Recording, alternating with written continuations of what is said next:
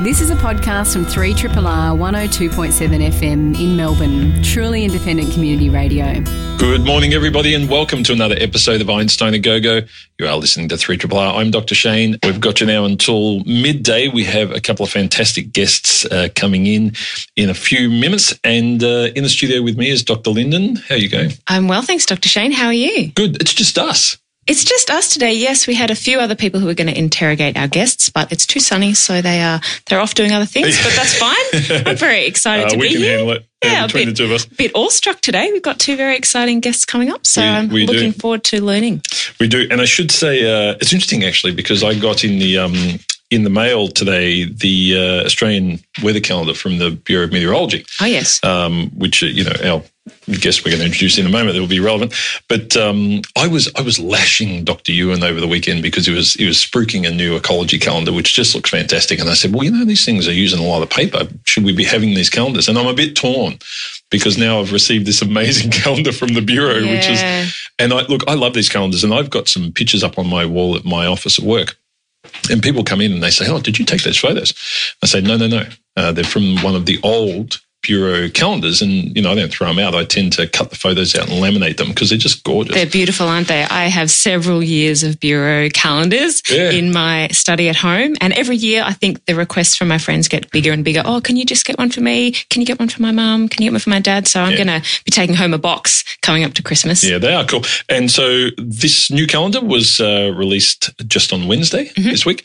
Um, so if people want to get a hold of it, they can go there. I didn't know this part of the bureau exists, but it's shop.bom.gov.au. Yes, I didn't yep. know they had a shop. Yeah, I mean the the bureau calendar is a bit of an institution, so they've got a setup where you can order them and get them delivered, and you can also go to the bureau's head office on Collins Street. It's right near Southern Cross Station, and Oh, yeah. is a shop there from nine to five. Yeah. They're Yeah. still pretty affordable too. An excellent Christmas present. Yeah, I- look, they're, they're cool. They're great pictures. So um, just try to pretend it's not on paper. Right. or keep them, keep them. well, Ewan's got, he's going to absolutely flame me over this because I gave him heaps of grief. And Oh, so gonna say- Ewan has a Ecology Society of Australia calendar. Yeah, I'm not sure which. Yeah, is it the Ecology? It's, Yeah. it's beautiful. It's It really is Their impressive. cover is a picture of an echidna in snow. Yeah. I mean, the Bureau calendar is better, I would say, objectively, but the Ecology Society of Australia calendar So where is do you work? very cute. anyway, uh, look, some of these are great. They're, they're, they're nice to have up, and um, my kids love them. Anyway, in the studio now with us, actually, from the Bureau of Meteorology, is the Chief Data Officer, Anthony Rea. Welcome to Triple R. Good morning, Shane. Great to be here. Look, uh, you, you got one of these calendars?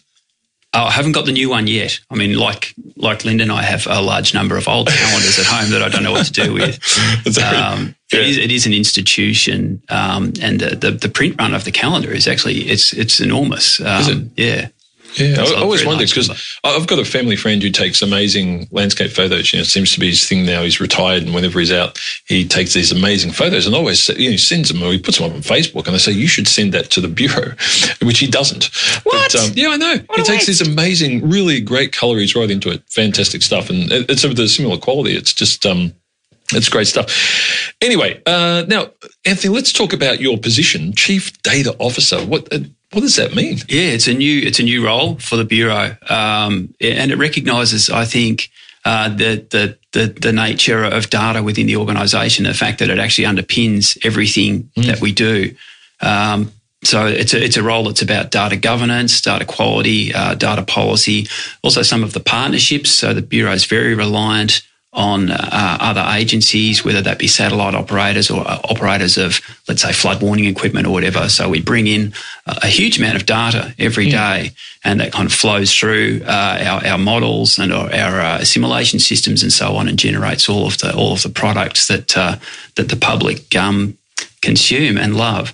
Uh, and uh, you know, we, it's it's also a very serious role because uh, you know uh, the climate record, of course, is is very important, and uh, the bureau is the custodian uh, of of that record. You know, over hundred years of, of of records for Australia, which are, are so important in terms of understanding uh, our climate and how it might be changing. How do you guys store your data? Because I can imagine just on a daily basis, I, I'm not sure if you have this number in your head, but I'm assuming it's in the terabytes range per day, and you've got to keep it. Where does it? Where does it all go?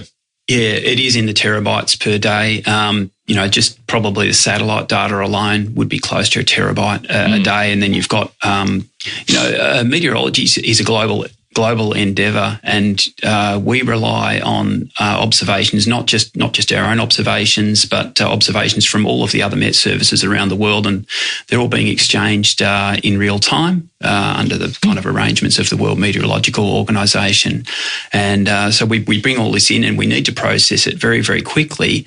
Um, you know the the meteorological data it's it's kind of instantaneous if you like you know we take an yeah. instantaneous snapshot of, of the global uh, weather situation we chuck that into our models and then that runs forward and and, and that produces the, the, the seven day forecasts and and you know all of the other products in between um, so the data comes in and, and it's pretty much on spinning disk in real time but we keep everything really, uh, particularly observational data. We keep everything in in as raw a form as we can, and that eventually goes onto a, a quite a large tape library that's in a in a data center that, that's offsite now. Mm. Um, it's it's pretty amazing actually. It's a bit like you know I don't know. Uh, it's it's a bit like a science fiction movie. You know, yeah, there's a robot arm that goes in and pull, yeah. pulls the tape out and, and puts it into the reader. And you know, once if if data needs to be accessed, so yeah, there's a huge amount of data. Our holdings would be in the petabytes. Wow. I think uh, the bureau is probably the, the, the largest holder of data within the within the Commonwealth government anyway, aside from defence. Mm. Wow.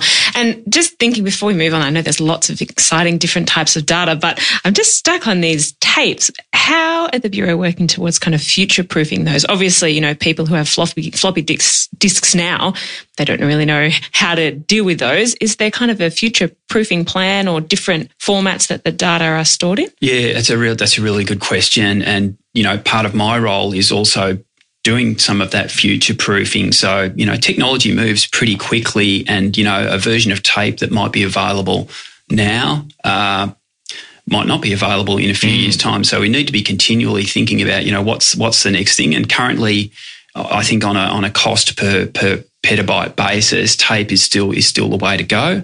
Um, but but yeah, we need to be able to to transfer to new new storage mediums as they media as they come along.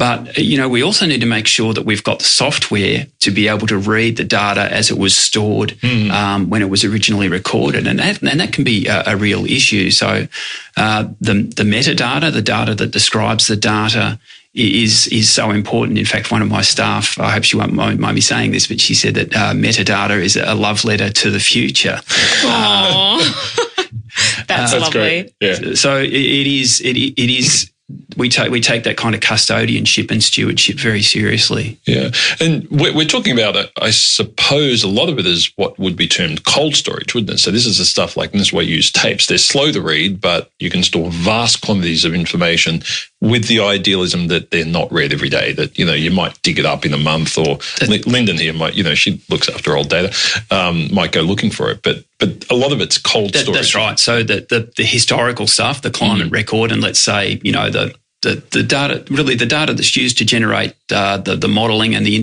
the uh, the the analysis every day that does get put aside and it is like you say in cold storage but it but it is accessible it's mm. not moved you know yep. it's it's still readable so the tapes you know you can access it within you know within minutes or, or hours if you need to yeah. Yeah. it's um it's interesting to me the way the date the data level changes so I, I correct me if I'm wrong here, but they have this sort of image that, you know, if you said, here's all the data from 1976, you might give me a little yep. portable hard drive. Um, whereas if I said, where's the data for 2017? You, you rock in with this massive server with just, you know, arrays of, of um, sort of storage media in there. I mean, how, how much is it accelerating? It's, the- it is exponential. Yeah. That's not an exaggeration. Yeah. It, it is ex- increasing exponentially. And so far, uh, like Moore's law has has allowed us to keep up. You know, the, the rate of increase of storage per dollar has roughly kept pace um, with uh, with with our with our holdings.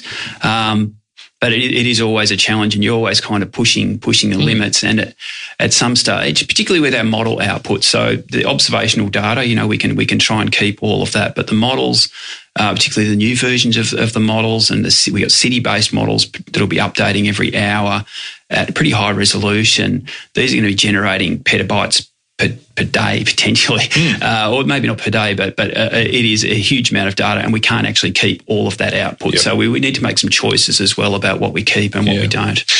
The, the mix of the data, Anthony, I mean, in the past, I, I assume there would, you know, guys like me, you know, out there with pen and paper, you know, recording temperatures and stuff. But these days, presumably a, a, large portion of this is satellite data or remote data that's not even sensed on the ground, you know, that's from either satellites or or from either other, as you said, other organizations. Yeah. Uh, and what is the sort of percentage of that split now? Because it seems as though everything is coming from outer space these days. Yeah, uh, I think you know our, our models wouldn't run without without satellites. That's clear. Um, when we look at the the data used within the Access model, which is a model that we run to to generate our forecasts, about ninety five percent of the data used is from satellites, and the rest mm. would be uh, you know, surface weather stations. We've got about 700 of those.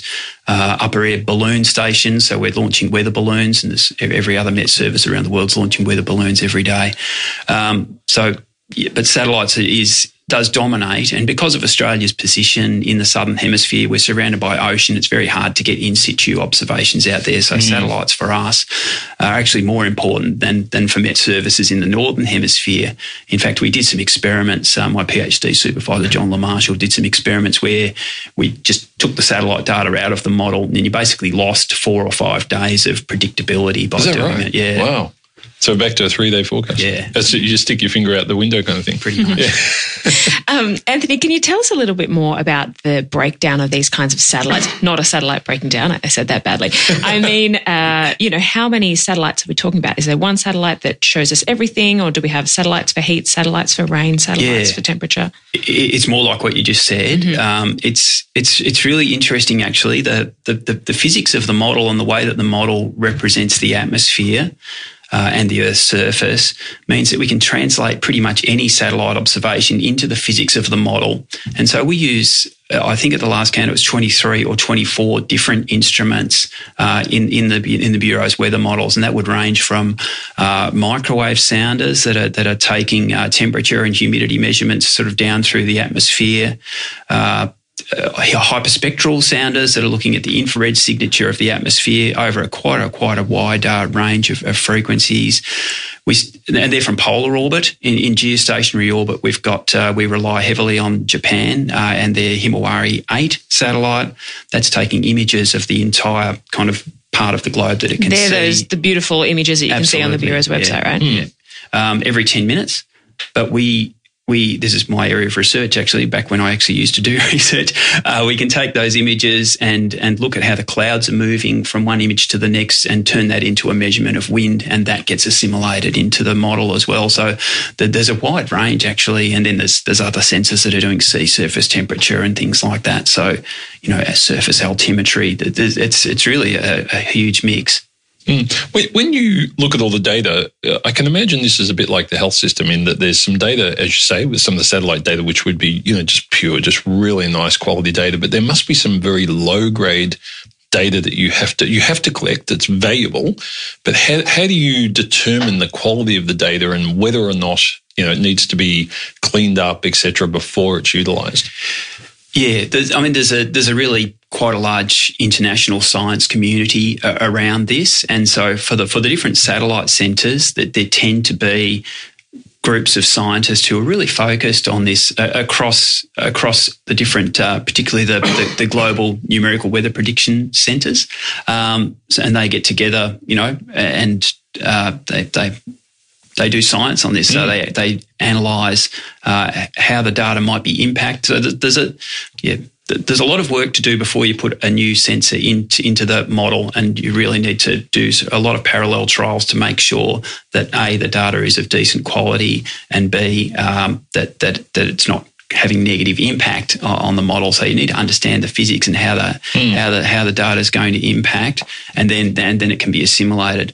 Um, with the limited time, limited lifespan of some satellite missions, this can be a real problem because you can spend, you know, the first year of life of the satellite just getting the data yeah, right. ready to yeah. go in. So there's a, there's a push to try and do this uh, as quickly as possible, um, and there's work that's done actually with the satellite operators, operators to make sure that they provide as much data as they can, even if it's synthetic data before launch, so that it can be kind of tested and all of the systems can be ready to go. Mm. That's amazing. So, speaking of satellites, and I have a feeling that you guys might have met at a space Congress recently. Is that correct? Well, we, we, we communicated as a result of the Space Ah, Congress. okay, Yeah. okay. Yeah. I wasn't there. Anthony was there, I think. You yes, were there. I was. Yeah, I was you were at there. the yeah the Adelaide. IAC So uh, in Adelaide. Yeah, you say that a lot of our satellite information comes from uh, other countries' satellites, particularly Japan. This new exciting space agency that's being launched in Australia, how do you think that's going to help us with with weather forecasting and, and understanding our atmosphere? Yeah, it's it's a good question. It's it's not quite clear yet what the what what size and shape the space agency will take. There's a there's an expert panel led by Megan Clark, who's the former head of CSIRO, um, and there's a bunch of kind of people from from the Commonwealth uh, and from from industry and from research who are on that panel. Um, they're, they've got a charter to basically look at the at the scope, if you like, or the charter for this space agency. They'll be delivering that in in March. You know, if I had to speculate, I'd say you know. International coordination will be one thing that they'll be focusing on. So, one of the reasons why I was at the International Astronautic Congress is because Australia doesn't have a space agency. So, when we're dealing with, uh, let's say, NASA or ESA, it tends to it tends to be you know the, the, the Bureau of Meteorology might do a bit, Ge- Geoscience Australia might do a bit, uh, CSIRO might do a bit, but there's no No coordination. Yeah, yeah, yeah. And, and we were, the, I, I understand, we're the last of the OECD countries to get a space agency. That may be possible. That may be. That may be. Yeah, I think you yeah. could be right there. Yeah, I think Turkey beat us. Um, it's yeah, we spend so much money in this industry, though. You know, it's, it seems um, crazy that we're not involved in that in that way. It- It's a massive, it's a massive industry, and it's growing year on year. And you know that some of the changes that we've seen recently, particularly uh, companies like SpaceX, the the cost of of, of getting things to orbit, the, the economics of, of space is really uh, turning around. So you think because I'm quite fascinated by this, and I imagine just all these satellites up in space and every country wanting to put their own mm. satellite up in space, it would end up being economical and effective for us to have our own system as opposed to using systems that other countries have already put together. It, could, and I, and I wouldn't be surprised if down the track, you know, right now there are no Australian Earth observations from space satellites, but but it, it could be down the track. I think, and the space agency would be a mechanism to allow that to happen. Um, in the meteorology space, I'm not really sure. I think we're well served by by by other countries. You know, there were big global systems uh, run by the Europeans, by the US, and and increasingly by China, and we're very reliant on those. Yeah. Maybe we just put a couple of little CubeSats up, measure the temperature. Yeah. Um, Anthony, thanks so much for coming in today. It's great to talk about this stuff, and I, I suppose a lot a lot of people just don't think about the back end of you know the little app they have and all the data behind it, and the incredible amount that you guys collect on a, on a daily basis, and and it's it's in the range I was thinking, which in itself is even even though I suggested it was, it's still surprising because it's just a huge, huge collection you guys do. Um, good luck with the ongoing work there, and um, and thanks for chatting. Thanks, Dr. Shane. Thanks, Lynn. Anthony Rea is the Chief Data Officer from the Bureau of Meteorology. You're listening to a podcast from Community Radio 3 R in Melbourne, Australia. In the studio with me is Dr. Lyndon, and we are very, very happy to have with us Professor Jenny Graves, who is the winner of this year's Prime Minister's Prize for Science and from La Trobe University. Jenny, welcome to the studio. Thank you, Shane. Look, first of all, congratulations. This is a it's a huge accolade that obviously only one person gets a year. Um, for, how long has the PM's Prize been going on? Do, do you, are you aware? Uh, since about 2000, I believe there was a prize before that called the Australia Prize. but It, was, Yeah. it was an international prize, a little bit different. Now, you're, I, I mean, I, in a sense, over the next sort of 20, 25 minutes, I just want to hear everything about your career because we've got to sort of unpack a bit why you were given this award. Um, you, in particular, have been working on the sort of genetics and, and so forth and the evolution of mammals and particularly Australian mammals. I want to talk about them first up because I just, I, I mean, to me, it's sort of like, we got the bits that no one else got, right? I mean, you, you must. I mean, do you have a few favourites here? I mean, what what mammals just blow you away in terms of their differences? Well, Australian mammals have got so many differences, but I think I'd have to mark up the platypus Yeah. as the really, really weirdest mammal around. But we've got wonderful reptiles too and hmm. wonderful birds. And of course, the, the big thing is that they evolved separately for a very long time in Australia. So that makes them very different. And that's where I come in because differences are really the lifeblood of genetics. Mm. Now let's talk about the platypus because it's something. uh, If if I think back you know, with some animals, I can kind of in my mind, I'm a physicist, by the way, so, you know, you've got to be kind, but I can sort of think, yeah, I can see where that evolved from. When I look at the platypus, I'm lost. I mean, where's the, where's it sort of come from? Well, I guess all mammals uh, essentially evolved from a reptile mm-hmm. branch, mm. and platypus have still retained some reptilian features. I mean, you know, the platypuses lay eggs, yeah. of course, like yeah. snakes and yeah. birds, but they also have uh, a skeleton that's much more like a lizard than like a dog. You know, the legs stick out rather than down. Is that right? so wow. you can still see their rept- reptile ancestry, although they are clearly mammals. They have fur fur and they suckle their young with milk. Mm. And why do you think that Australia is the home for these crazy monotremes, these platypus and echidna? What's unique about Australia that has made them this way, do you think? Well, probably that's where they began. Uh, probably in Gondwana land. There has been a tooth seen in South America that looks like a platypus tooth, oh, really? which is funny because platypus don't have teeth anymore. So how did they know that it might have been a platypus tooth? Well, they have fossil evidence, and ah. I'm not a, an expert on teeth, but apparently teeth tell you everything about uh, a, a yeah. mammal. Yeah, a, a, guy once said to me, I think it was on the show, he said, you know, give me a tooth and I'll show you what car it drove. and it was like, because it's everything's in the teeth. Absolutely. Because wow. they're like tree rings in some cases, aren't they, uh, for animals? Like you can, you can see the growth over periods. You yes, can see, I see, how they, yeah. you can see the growth, you can see the points and you can see where the, what, what this creature ate. You know, little things, big things, tough things. Mm, no, it's incredible stuff. Now let's talk about the genetics because this is, you know, this is where you've really um, done some amazing work. How is it that we're able to use the sort of genetics of these unique creatures we have in Australia to to understand, you know, humans more?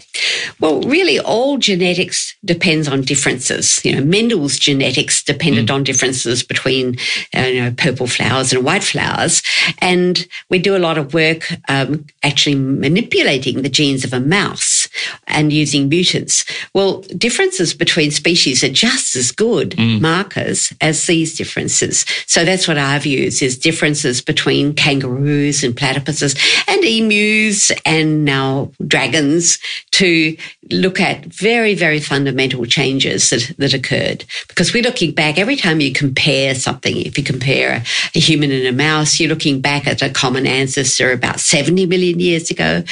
If you look at a kangaroo and a human, you're looking back about 150 million years ago. Platypus and a human, even longer, 166 million years ago. Then you can keep playing this game and look back further and further and further at our common ancestor, figure out what it was like, what its genes were like, what its chromosomes were like. And then you can figure out, well, what's happened differently in a kangaroo and a person, for instance. Do, do you see things that we have, like problems that we have, like, say, for example, Alzheimer's and other diseases and so forth? Do we see these in these other mammals as well, or are they just not long lived enough, or they don't come up? There's a lot of, of work that's being done in diseases, particularly of dogs, mm. uh, because dogs have been bred to be very inbred, so these diseases pop out. So a lot of eye diseases, for instance, um, a lot of genes have been identified in a dog, and they're the same genes as a human. And if there's something wrong with those genes, it causes uh, some sort of a, a, a problem. Mm. So you mentioned that one of the species you're looking at is a, a bearded dragon. And as a climate scientist, when yeah, I read that, that I, yeah. I, my eyes opened because I thought you're, you're looking at how temperature changes can affect the sex of the bearded dragon. Is that right? Yes, that's been something that uh, in the last 10 or 12 years, um, I got together with our colleagues at the University of Canberra who are ecologists and work with these dragon lizards. And I worked on molecular, molecules and genes and chromosomes. So we got together and looked at this species, thinking that it would be really interesting because it seemed to have genetic sex, you know, genes and chromosomes determine sex. And we showed, yes, that's true. But if you incubate the eggs at a high temperature, they're all girls. So temperature actually overrides the genes in a way that we'd like to know about because it's very important to know how the environment interacts with genes. And that's a very good model system. Mm-hmm. Yeah. And there are other species that do this as well, are there? Or well, this dragon the, the reason we chose the dragon in the first place is uh, it has relatives that don't do it by genes and chromosomes at all. They do it entirely by temperature. Mm-hmm. Well, we didn't realize that that our dragon actually does both. Huh. It's, it's fascinating stuff. I, I find you know anything to do with evolution just blows me away. The ways I always try and work out. Okay, what's the advantage here? Why why would all of the eggs be female at higher temperatures? What's the you know what's the goal?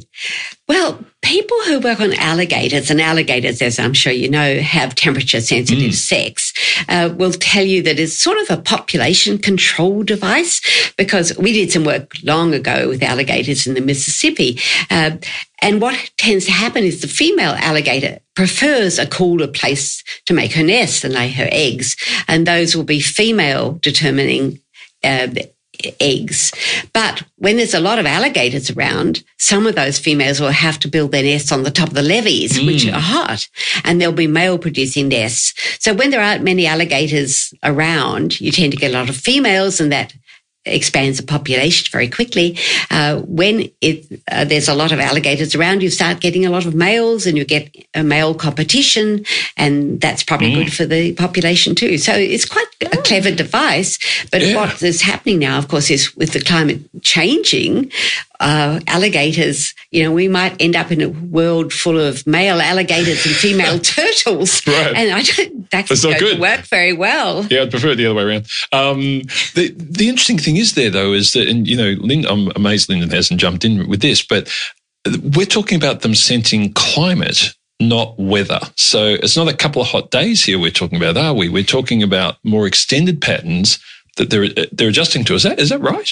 We don't really know for the dragon. I think there's a huge amount of work on the alligator, and we know that there's a window of some weeks in which the temperature fluctuates, of course, but it sort of averages out. I don't think one hot day will turn you into a male. I Right, think it yeah. needs some more sustain, but uh, we don't really quite know what's going on in that egg, and that would be really important to know. Yeah, So- that's so- disturbing in itself. That Yeah, know. that's yeah. amazing. So, what are the next steps? It sounds like the dragon research you've been doing. Are these been trials? Is the what's the next stage? Well, we've already taken a next step, which we didn't expect, and that is to look at the sex reverse dragons and see if they made any copies of genes that normal dragons don't make. And surprisingly, there are some altered gene copies, some RNA that doesn't work. And that's very specific to the sex reverse females. So we think uh, that is telling us that what is happening is a stress response to heat, which is feeding into a whole lot of genes that we know are involved in what we call epigenetic silencing. So I know these, these genes from way back because I actually started off life looking at X chromosome inactivation. It's the same genes doing the same jobs. It, it's fascinating to me that um, we, we see the activation because many of these genes are in, in many of the different animals you've talked about. And we see their activation quite significantly in some animals and not in others. Do we do we have any idea of why? I mean, you mentioned with the, the you know with alligators and so forth you know it's it's sort of an advantage population wise, but there must be similar advantages in other species as well, and yet we don't see some of these things being activated. Do we have a feel for what turns these things on? I think what people don't quite realize is that the genome is terribly conserved in all vertebrates. Uh, you know, the chromosomes may look a bit different, but it's essentially the same genes doing the same jobs um, in a human and a mouse and a kangaroo and a fish, even, Yeah.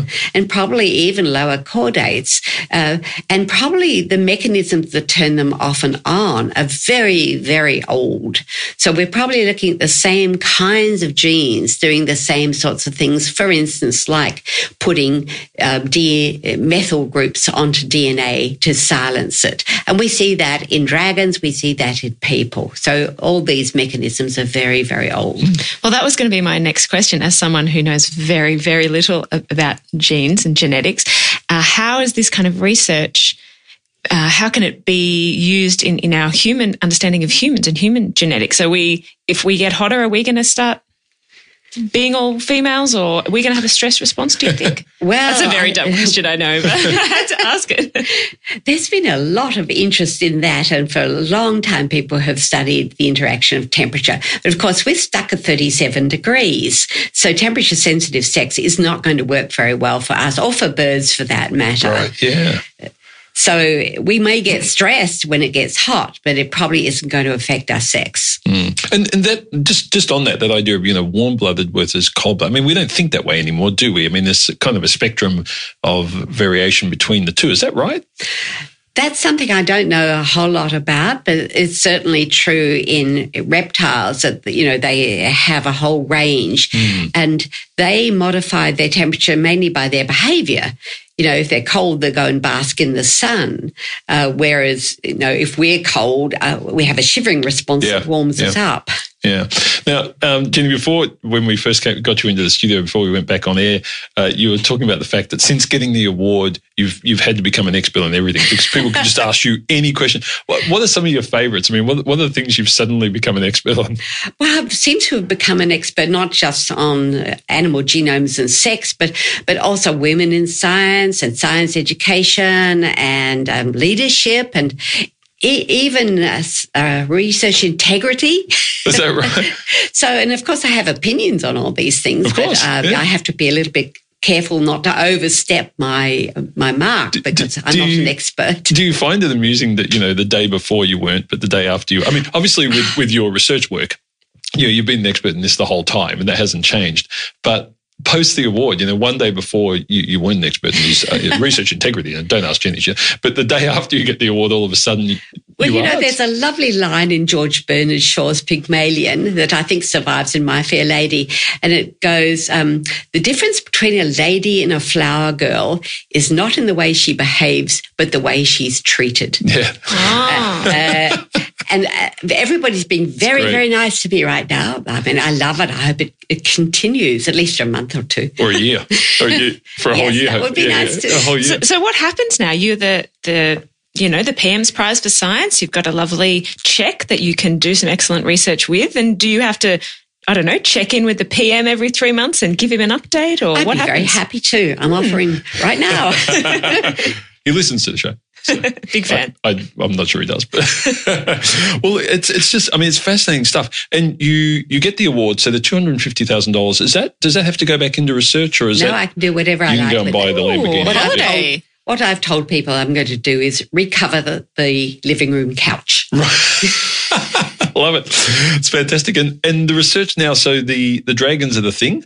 Um, what else is going on in, in the lab for you? I'm involved. I, I don't have a lab of my own anymore, um, but I have many uh, ex students, ex postdocs, um, old colleagues, mm. and collaborators who are working on all kinds of fascinating things.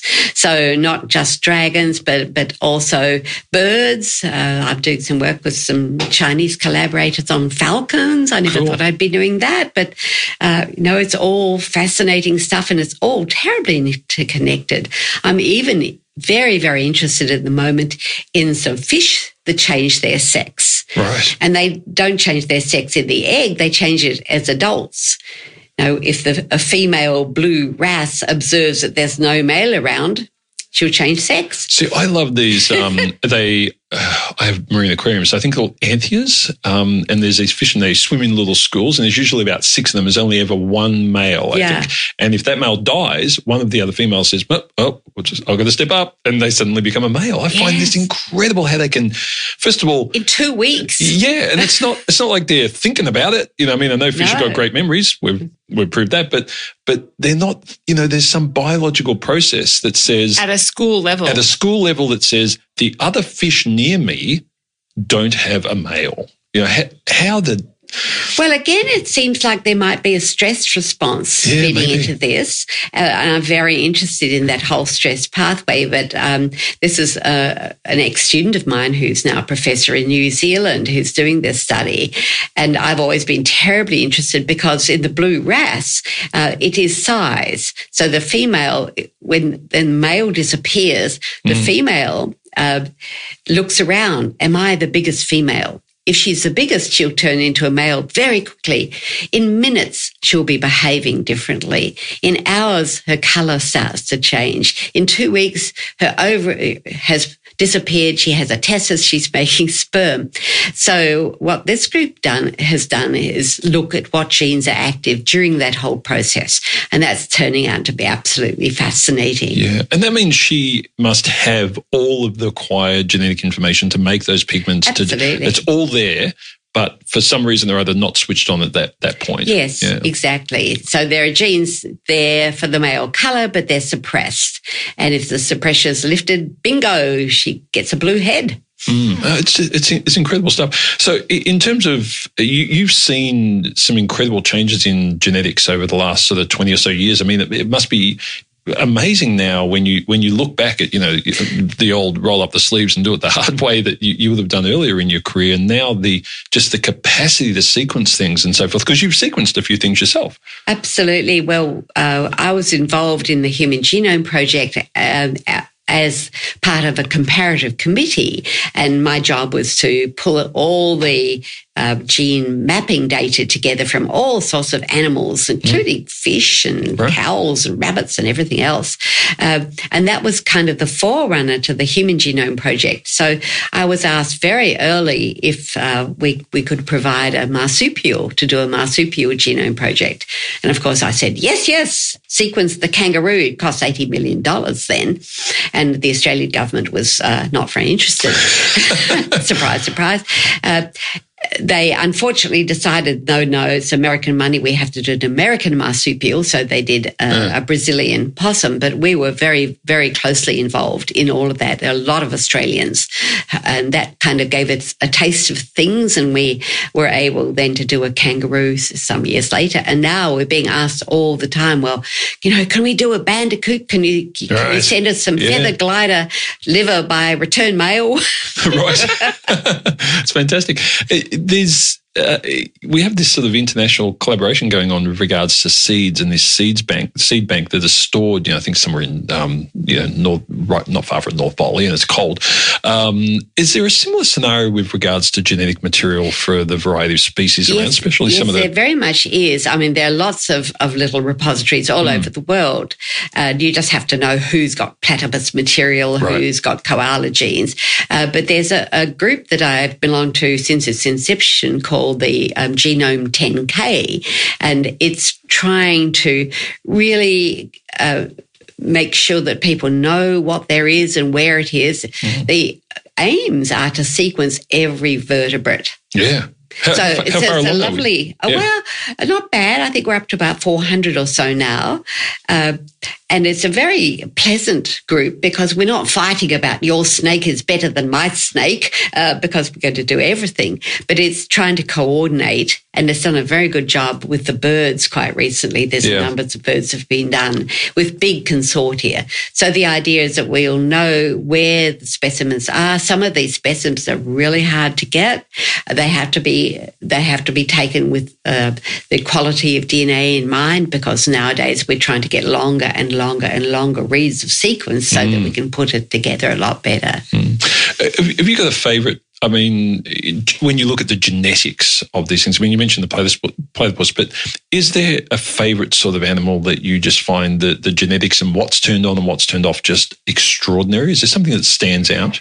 Um, well, I think we're going to find a lot of similarities between all sorts of different animals. So it's probably more important to choose models that you can really uh, easily get hold of. You can easily send it around. You can consolidate all the data with uh, uh with humans and with mice.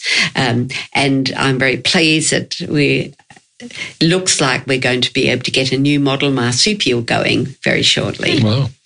Um, now, look, I have to ask you are the first female winner of the PM's Prize for Science, and we have a lot of female co hosts and a lot of women guests on the show. So, what is the one smartest thing that you did to get to where you are?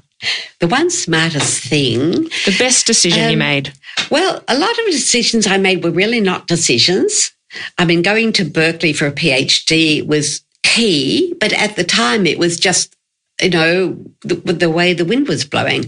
I was sort of had enough of Adelaide and wanted some adventure. So I said the first thing that came into my head, which was, oh, I think I'll go to Berkeley and do a PhD. And I'll swear I'd never thought anything of the yeah. sort. Uh, so they were good decisions, but not smart decisions. The other decision uh, was when I became pregnant. Uh, it was in the days when, you know, it, what you were supposed to do was resign your position and take on a, a part-time demonstratorship, you know, yeah. which is suitable for young mothers. Well, uh, I didn't have that luxury because my husband was studying at the moment. I was a sole breadwinner. So, you know, I, I kept my job and I kept my lab, but it, most of my friends didn't. Mm-hmm. It's very hard to get back into it. And I don't know that that's changed a great deal. So these were very important decisions in my career, but they weren't made by me. In fact, you know, I, I confess to have been terribly unambitious as a, as a teenager and, a, and a, a, student and thought, you know, all I wanted is a nice, comfortable life back in Australia. And it, really took sort of getting inflamed by the science itself to make me realize that, oh, you know, I, I can really do something and I can do something new. Uh, this sort of doesn't occur to you when you're a humble young student and it's very heady. Mm-hmm. It's, it's incredible. I mean, hearing you you talk about that, it, it's very much the adversity that you you copped and and had to deal with. In a sense, was what what made you you know go in the directions that, well, that yeah, you, I'm you went often in. asked um, did i face discrimination and i would have said well no but then when you look back you can see a thousand mm. subtle things that happened that you were excluded from the boys club here or there and you know you you began to notice that there were things that they had that you didn't have and you kind of took this all on the chin because there wasn't much choice in those days mm-hmm. yeah. uh, and so it's a real pattern but it didn't really become overt till I was quite senior and I suppose you know I was a, a good little um, humble lecturer and people uh, saw that I worked very hard and I did a good job and and everything was fine. But when I became senior and more threatening, then, then I certainly did observe some quite specific uh, oh wow discrimination. Yeah, yeah. look, and well, so, sorry, yeah. I'm going to ask the question. uh, how did you respond to that? Well, I was shocked. Mm. You know, I had not mm. expected it. And I did seek some help and I, I had, you know, transcripts and things and began to realize that everything was just straight out of the book. Mm-hmm. Yeah. Wow. Look, it's yeah, it's still going on. Um, it's still happening, and not hope, so much. Not, so, not as much, but it's still um, there. Mm. You know, I've been on so many committees for women in science yeah. over the years, and it's very frustrating because you see that things don't change. You know, we write report after report, and things don't change. And this is not just the university or just Australia. This is the world, mm. really. But I think in the last ten years, the attitude has changed a great deal. You know, there's not so much eye rolling uh, when a, a woman complains or when a woman expects to be treated fairly. Uh, so I think that is a necessary but not sufficient condition. Yeah. Uh, I think the practicalities are still lagging far behind. In particular, uh, helping a woman who is away, helping her keep experiments going with some research assistance, mm-hmm. helping her to get back into the swing of things, helping her to stay in touch, which I think is absolutely critical and mm-hmm. really is not addressed. So I think those things are lagging behind, but I'm very encouraged that the Academy has has led um, a, a, new uh, program called SAGE, which is modeled yep. on a British program, and that really looks to the institutions to do very practical things on the ground and measure their effect. Yeah. I think that, and it's encouraging to me that we thought there might be five or six institutions that reluctantly sign up.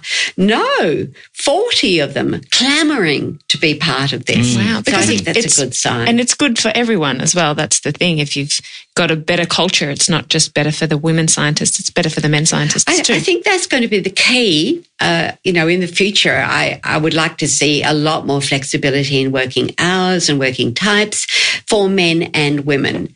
Uh, I'd like to see men being able to spend a lot more time with their families, but also be a sculptor if they want to be. You know, why not?